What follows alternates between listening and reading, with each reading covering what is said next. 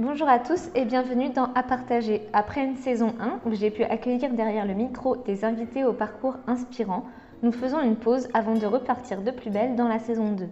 Pour ce hors-série, j'ai souhaité mettre en place un format plus décontracté. Quelques minutes ensemble pour cuisiner, se retrouver derrière les fourneaux et pouvoir réaliser chacun chez soi un plat commun. Nous profiterons du passage au four de notre menu du jour pour aborder différents sujets autour de la gastronomie. J'espère que ce contenu vous plaira et je vous laisse enfiler votre tablier pour débuter.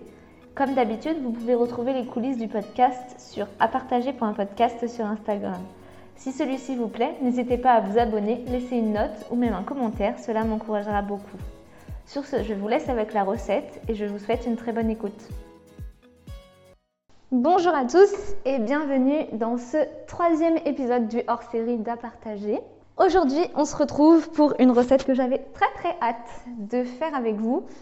Et du coup, je suis très contente qu'on la fasse aujourd'hui. Donc, il s'agit de gnocchi maison. On va voir si j'y arrive parce que apparemment c'est plus euh, difficile que ce qu'on pourrait penser. Et on va les accompagner d'un pesto maison à base de cresson. Du coup, euh, voilà. Au niveau des ingrédients dont on aura besoin aujourd'hui, pour trois personnes, j'ai pris trois grosses pommes de terre binge.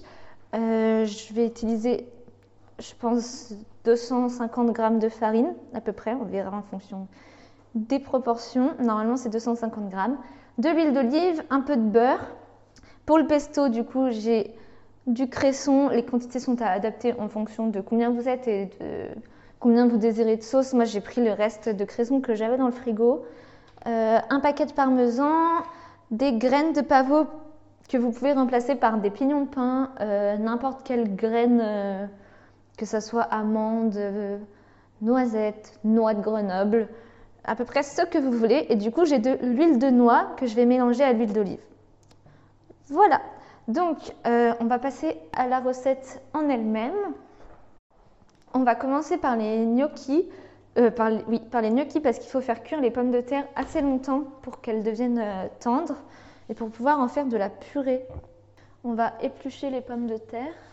Aussi, j'ai oublié de vous dire, mais concernant euh, les sujets que l'on va aborder dans l'épisode cette semaine, on va parler de la cuisine italienne, logique avec des gnocchis, non? De son ADN, de pourquoi c'est aussi euh, demander en, général pourquoi c'est souvent associé à des aliments plaisir. Mais contrairement aux autres épisodes, je vous ferai cette euh, petite euh, pause blabla en voix off pendant la cuisson, je pense. Comme ça, il y aura moins de bruit pendant que je parlerai que dans les autres épisodes. Je pense que ça sera mieux. On va du moins essayer pour celui-ci.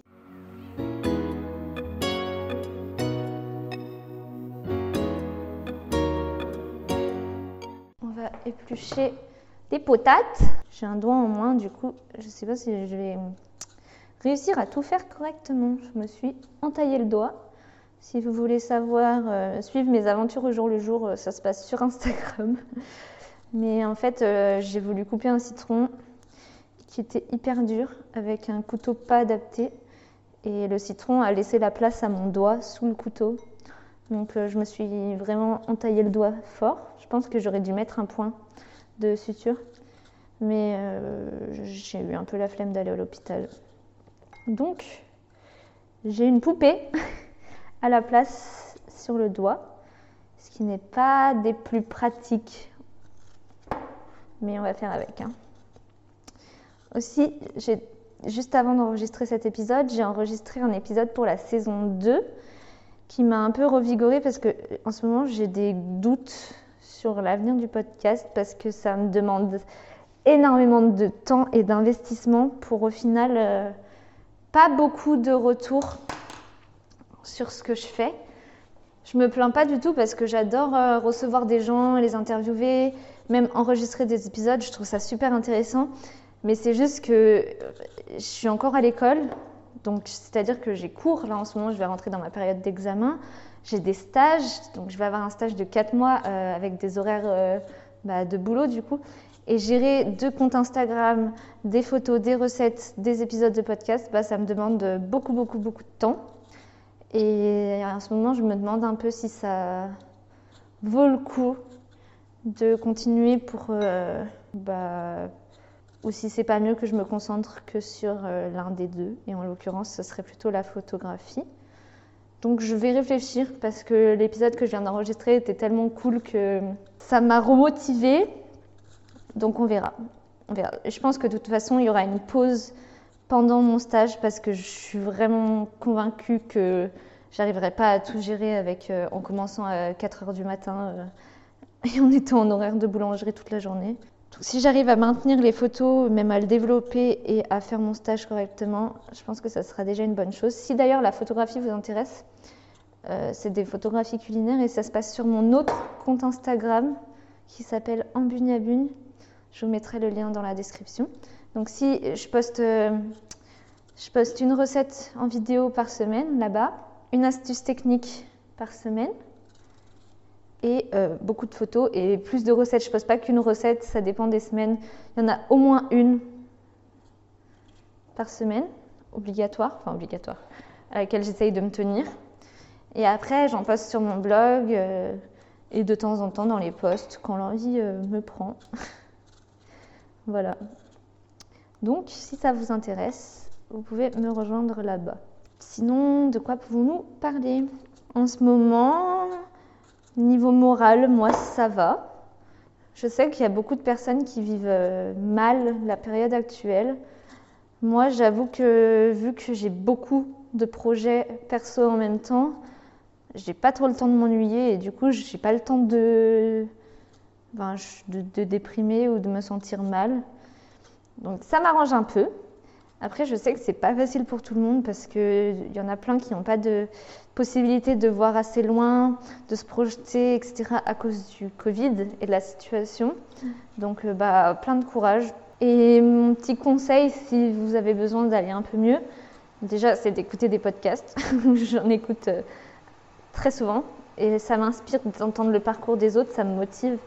Et après, c'est de vous donner des petits objectifs quotidiens, de vous faire quelque chose qui vous plaît et de vous donner des objectifs là-dedans. Par exemple, euh, je dis n'importe quoi, mais si vous aimez la couture, bah, remettez-vous à coudre et dites-vous que bah, cette semaine, vous allez faire un pantalon, par exemple. Ça peut être motivant d'avoir des petites victoires comme ça, personnelles, euh, au quotidien. Ça vous donne une raison dans la journée de faire quelque chose et de ne pas rester affalé devant une série. Même si euh, j'ai rien contre les séries, et d'ailleurs en ce moment j'en enchaîne pas mal. En parlant de séries, si vous cherchez des séries, après c'est des séries très, euh, très euh, on va dire. Mais euh, si vous cherchez des séries, j'ai regardé Tiny Pretty Things, qui est une série de danse classique. Euh, moi j'adore ça, donc vraiment je l'ai dévoré en deux jours. En fait, des élèves dans une école de danse américaine, je crois, qui euh, sont en compétition et il y a eu un meurtre, enfin une tentative de meurtre sur une élève. Donc euh, il y a toute une histoire autour de ça. Moi j'ai trouvé ça super bien. Sinon après je peux vous conseiller, ensuite j'ai regardé euh, Le jeu de la dame. Alors je sais que celui-là, il y a plein plein de gens qui l'ont regardé. Moi je l'avais pas regardé parce que en fait j'ai une manie qui est de ne pas regarder les séries en même temps que tout le monde.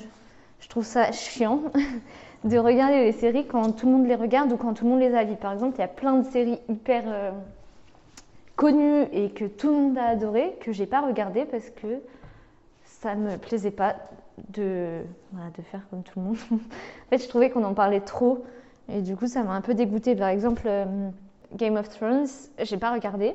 Vous allez me dire, mais c'est la meilleure série du monde, Marie. Mais ça m'attire pas, ça m'attire pas. J'en ai trop entendu parler, ça m'a dégoûté. Après, euh, La Casa des Papels, j'ai pas regardé. Et sinon, euh, enfin toutes les séries comme ça, j'ai pas trop regardé, en fait, pour être honnête. Mais le jeu de la dame, euh, ma sœur m'a vraiment tentée. Elle m'a dit que c'était vraiment bien et je sais pas, l'actrice me tentait, genre l'image me donnait envie. Donc je me suis dit, allez why not? Et franchement, elle est trop trop bien. J'ai adoré pareil, je l'ai regardé en, je sais pas, deux jours. Et là, je viens de commencer les chroniques de Bridgerton. Je crois que ça s'appelle comme ça. J'ai toujours un doute sur le nom parce que, parce que j'ai tendance à dire Bridgestone, mais c'est pas du tout pareil. Donc, voilà. C'était euh, mon petit blabla de série du moment. Après, avant, j'avais regardé tout American Horror Story en vraiment peu de temps. J'ai fait les 9 saisons, je crois qu'il y a 9 saisons, en pas longtemps. Donc euh, voilà, j'avais bien aimé, mais c'est moins mon style de série. Pour le coup, j'aime bien les séries un peu cucu. Ah oui, et entre-temps, j'ai regardé Baby. Je sais pas si vous connaissez, ça c'est moins... C'est moins connu, il y a moins de gens qui regardent. Mais c'est une série euh, italienne sur des adolescentes qui se prostituent. Alors oui, dit comme ça, ça fait pas très envie. Mais l'histoire derrière est super bien. Vraiment, moi j'ai bon, adoré. Mais bon, ça c'est mon point de vue personnel. Je sais qu'à chaque fois que je la conseille, on me dit non mais Marie, je vais pas regarder une série avec des prostituées. Voilà. Pendant que les pommes de terre cuisent, on va passer au pesto. Pour ça, il vous faut un mixeur. Mon cresson est déjà blanchi. Mais euh, à la maison, avant de faire le pesto, c'est mieux de blanchir le cresson. Donc pour ça, comme on a fait avec les brocolis, si vous n'avez pas écouté l'épisode, c'est la première série que j'ai sortie. En gros, pour blanchir, il faut vous faire bouillir de l'eau. Vous plongez vos cressons à l'intérieur rapidement jusqu'à ce que, que l'eau euh, se remette à bouillir. Et vous les transférez dans un bol d'eau très très très froide pour stopper la cuisson. Voilà. Et après, bah, vous pouvez l'utiliser. Donc, pour le pesto, on va mettre le cresson dans le mixeur. On va commencer par mixer ça. On va ajouter de l'huile d'olive et de l'huile de noix. Pareil, comme tout à l'heure, à ajuster en fonction des quantités que vous avez. On remixe. On ajoute graines de pavot. Donc là, vous ajoutez les pignons de pain ou ce que vous voulez. C'est pour donner un petit goût euh, bah, de graines. Je ne sais pas comment on dit. En anglais, on dit nutty. On va prendre une petite cuillère pour racler les bords. Et on va ajouter le parmesan. Et on remixe une dernière fois. Et voilà, votre pesto est prêt.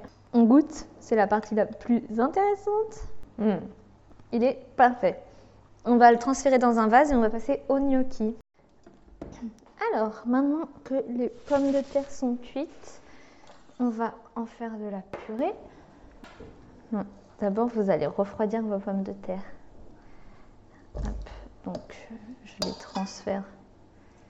Je les laisse dans la casserole. On va passer la casserole sous l'eau bien froide. Une fois que vos pommes de terre sont froides, on les récupère. On les met dans le saladier. Tac. On va mettre un peu de beurre. Donc le beurre, sortez-le à l'avance pour qu'il soit mou.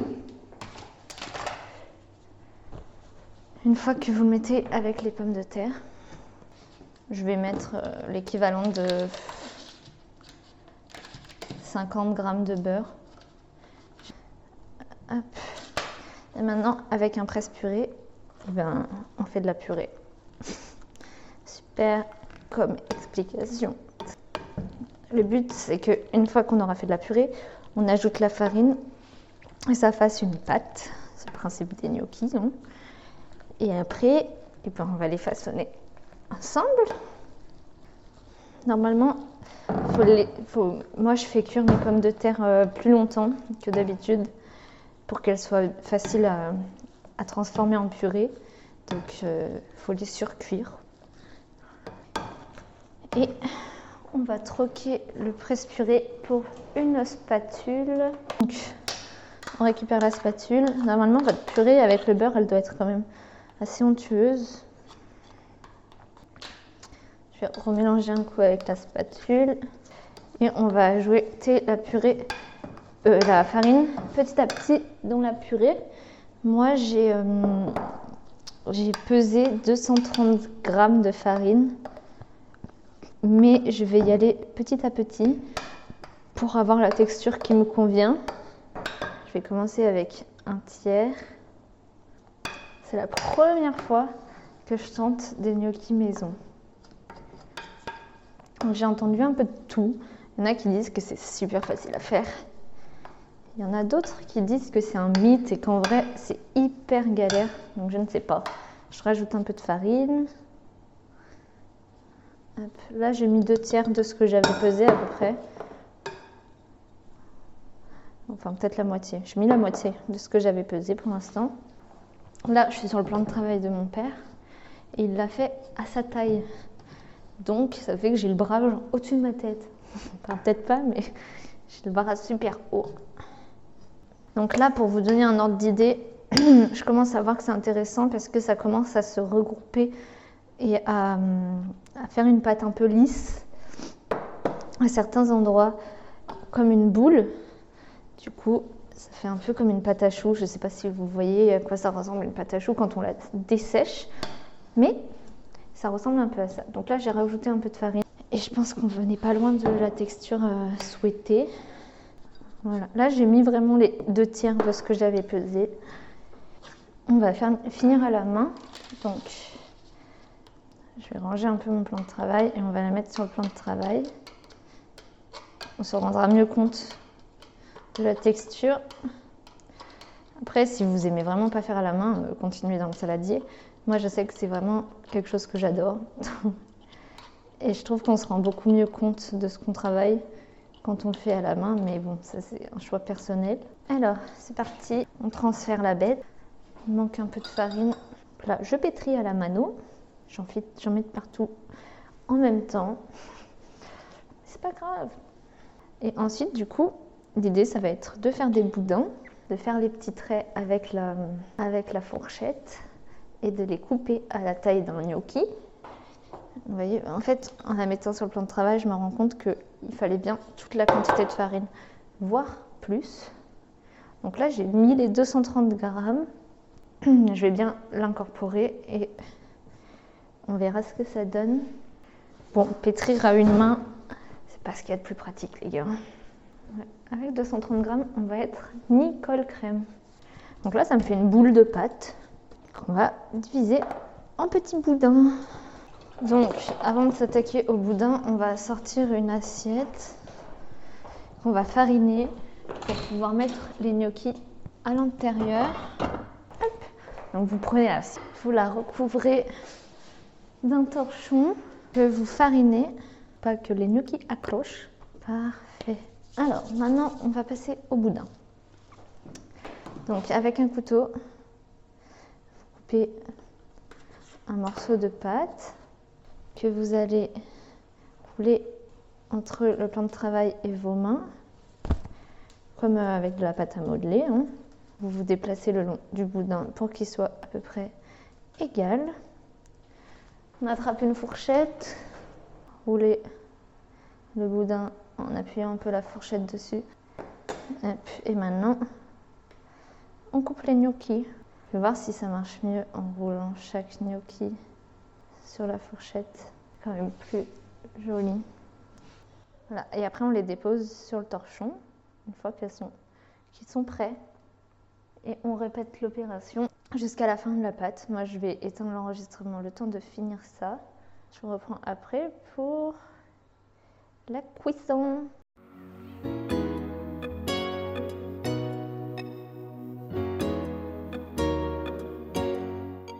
Alors, je vous avais dit que dans cet épisode, on parlerait de la cuisine italienne, de sa popularité à travers le monde, parce que je ne sais pas vous, moi, si vous écoutez les podcasts régulièrement, vous savez que c'est la cuisine que je mange le plus et que je préfère manger. Oui, pour plein de raisons personnelles, parce que déjà, je trouve que la cuisine méditerranéenne est beaucoup plus digeste et agréable à, à déguster que la cuisine, par exemple, française ou euh, la cuisine épicée. Moi, après, c'est des goûts très personnels. Hein. Euh, je trouve aussi qu'il y a plein de choix végétariens et que c'est toujours des plats hyper réconfortants, euh, en tout cas pour moi, avec une ambiance très très familiale derrière. Donc j'ai décidé de faire mes petites recherches et je vous mettrai les sites encore une fois en description sur lesquels j'ai trouvé les, références. Mais il s'avère que d'après des sondages, 14 euh, milliards de plats de pâtes sont cuisinés chaque année. Les pâtes à la carbonara sont le plat le plus consommé au monde. Et selon un sondage BVA sur les Français et la cuisine, la cuisine italienne serait la cuisine préférée de 71% de Français. Donc c'est quand même énorme. Je trouve que la principale explication derrière ça, c'est l'accessibilité des produits italien. Parce que si on y réfléchit, bah, les pâtes et la pizza ou le risotto, c'est des plats qui restent quand même suffisamment accessibles niveau prix et niveau facilité de préparation. Je pense qu'on sait tous faire cuire des pâtes, plus ou moins. Et c'est vraiment, par exemple, au restaurant, enfin, si vous avez envie de manger un truc rapidement, bah, commander une pizza, c'est pas ce qui coûte le plus cher. Et euh, en 2018, par exemple, 450 millions de pizzas ont été vendues. Donc, je trouve que c'est énorme au niveau, au niveau chiffre. En plus, le terroir italien niveau gastronomique est hyper riche. Chaque région a sa spécialité parce que l'unification italienne a eu lieu assez tard, donc en 1871, ce qui fait que chaque euh, partie de l'Italie avait ses spécialités et reste très attachée à ses spécialités dû au fait que le pays s'est réuni tardivement. Donc par exemple, la pizza est originaire de Naples, ça on le sait, beaucoup d'entre nous le savent. Les pâtes, le blé des pâtes se viendrait des pouilles, les gnocchis sont romaines. Le parmesan, la bolognaise et les lasagnes viennent de la région d'Émilie-Romagne. Enfin bref, chaque euh, région a sa petite particularité. Et euh, également au niveau des vins, euh, l'Italie produit énormément de bons vins. Et c'est d'ailleurs le premier producteur de vin en Europe, donc avant la France pour le coup, même si on s'en doute pas forcément. J'avais fait mes recherches pour un cours et vraiment, ils ont énormément de vignes et de bons vins, selon les régions, encore une fois, mais euh, on boit bien en Italie. Après, concernant la raison de cette euh, influence italienne partout dans le monde, ça vient du fait de l'émigration. Donc les, Italiens ont beaucoup euh, migré à travers le monde. Ils ont été sur le continent américain de 1860 à 1930. Et ensuite, ils sont venus en Europe à partir des années 1950. Et c'est pour ça qu'on retrouve des influences italiennes un peu partout dans le monde. Par exemple, aux États-Unis, euh, la pizza est très populaire. On trouve des restaurants italiens un peu partout. Je me souviens que euh, aux États-Unis, j'avais mangé dans un en Oregon, donc c'est pas non plus la, la partie des États-Unis la plus euh, la plus européanisée. C'est quand même très américain, on voit vraiment les racines euh, américaines là-bas. Et pourtant, j'avais mangé dans un restaurant super bon, un restaurant italien. À Londres, je me souviens qu'on avait mangé italien quasiment toute la semaine. Et en France, bah, bien sûr, on en a un peu partout. Et puis dans chaque euh, partie du monde, il y a des quartiers italiens. Comme on pourrait trouver des, quartiers chinois, par exemple, bah, on trouve des quartiers italiens. Et ça, c'est dû à toutes les vagues d'émigration des Italiens vers le reste du monde. Et il y a aussi le fait que ce soit des bons produits qu'on retrouve en Italie, parce que, comme on disait, chaque région a sa spécialité et les Italiens sont très attachés à leur terre et produisent beaucoup. Par exemple, on a beaucoup de légumes en Italie. Euh, l'huile d'olive, c'est un produit qui leur est très cher, qui est fait avec leurs olives. Si vous écoutez un italien, par exemple, pour mon papa, tout vient de la Sicile. Vraiment, si on l'écoute, tout a été créé en Sicile. on sait tous que c'est pas vrai, mais les Italiens sont très fiers de leur terroir et du coup produisent de très bons produits. Euh, et c'est un peu similaire à la France sur ce côté-là, c'est-à-dire qu'il y a beaucoup de marchés, les gens font beaucoup, euh, achètent beaucoup de produits frais, de légumes, cuisinent beaucoup. Il y a aussi toute cette influence familiale qui vient s'intégrer dans la cuisine italienne et qui fait que c'est aussi populaire. C'est parce que il y a une ambiance très très conviviale dans la cuisine italienne, euh, due au, fait que ce soit déjà des Italiens qui cuisinent. On connaît le tempérament des Italiens, c'est très euh, avenant, très social.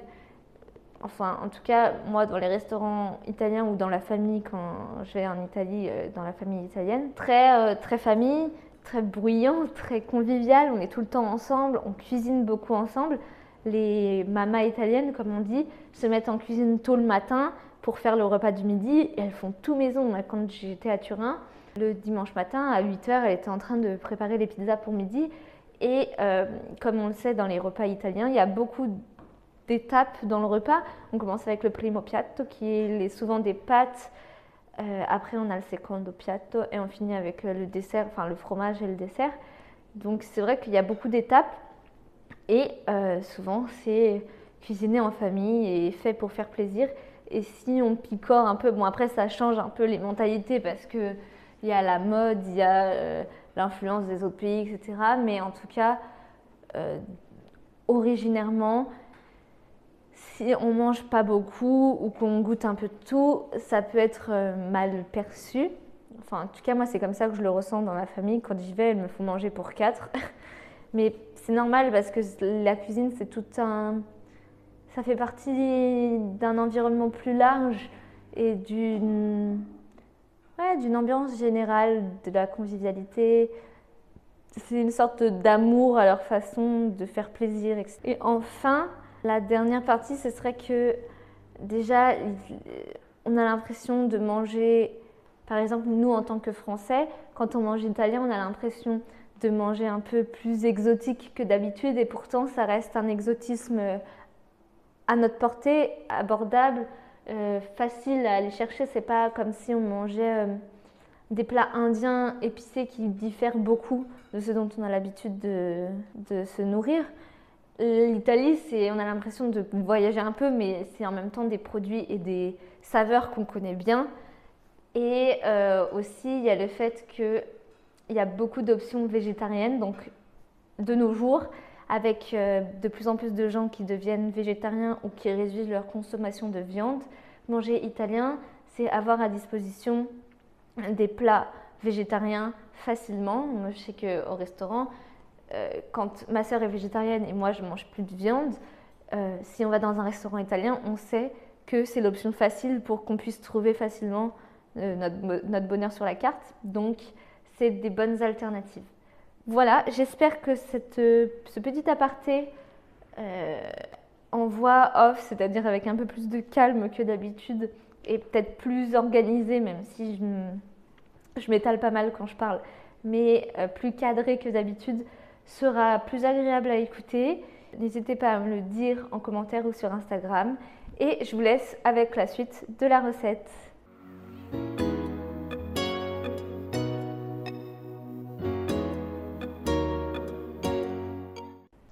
Alors, les gnocchis, ça se cuit en deux parties. On va commencer par les blanchir dans de l'eau bouillante de 3 minutes. Et ensuite, on les, on les fera griller à la poêle. Donc moi là, je continue mes petits tronçons. J'ai pris le coup de main, du coup ça va. Par contre, j'ai mis un bazar pas possible in the kitchen. Bon, j'avoue, c'est pas la recette la plus rapide à faire. Si vous êtes pressé, c'est un peu long.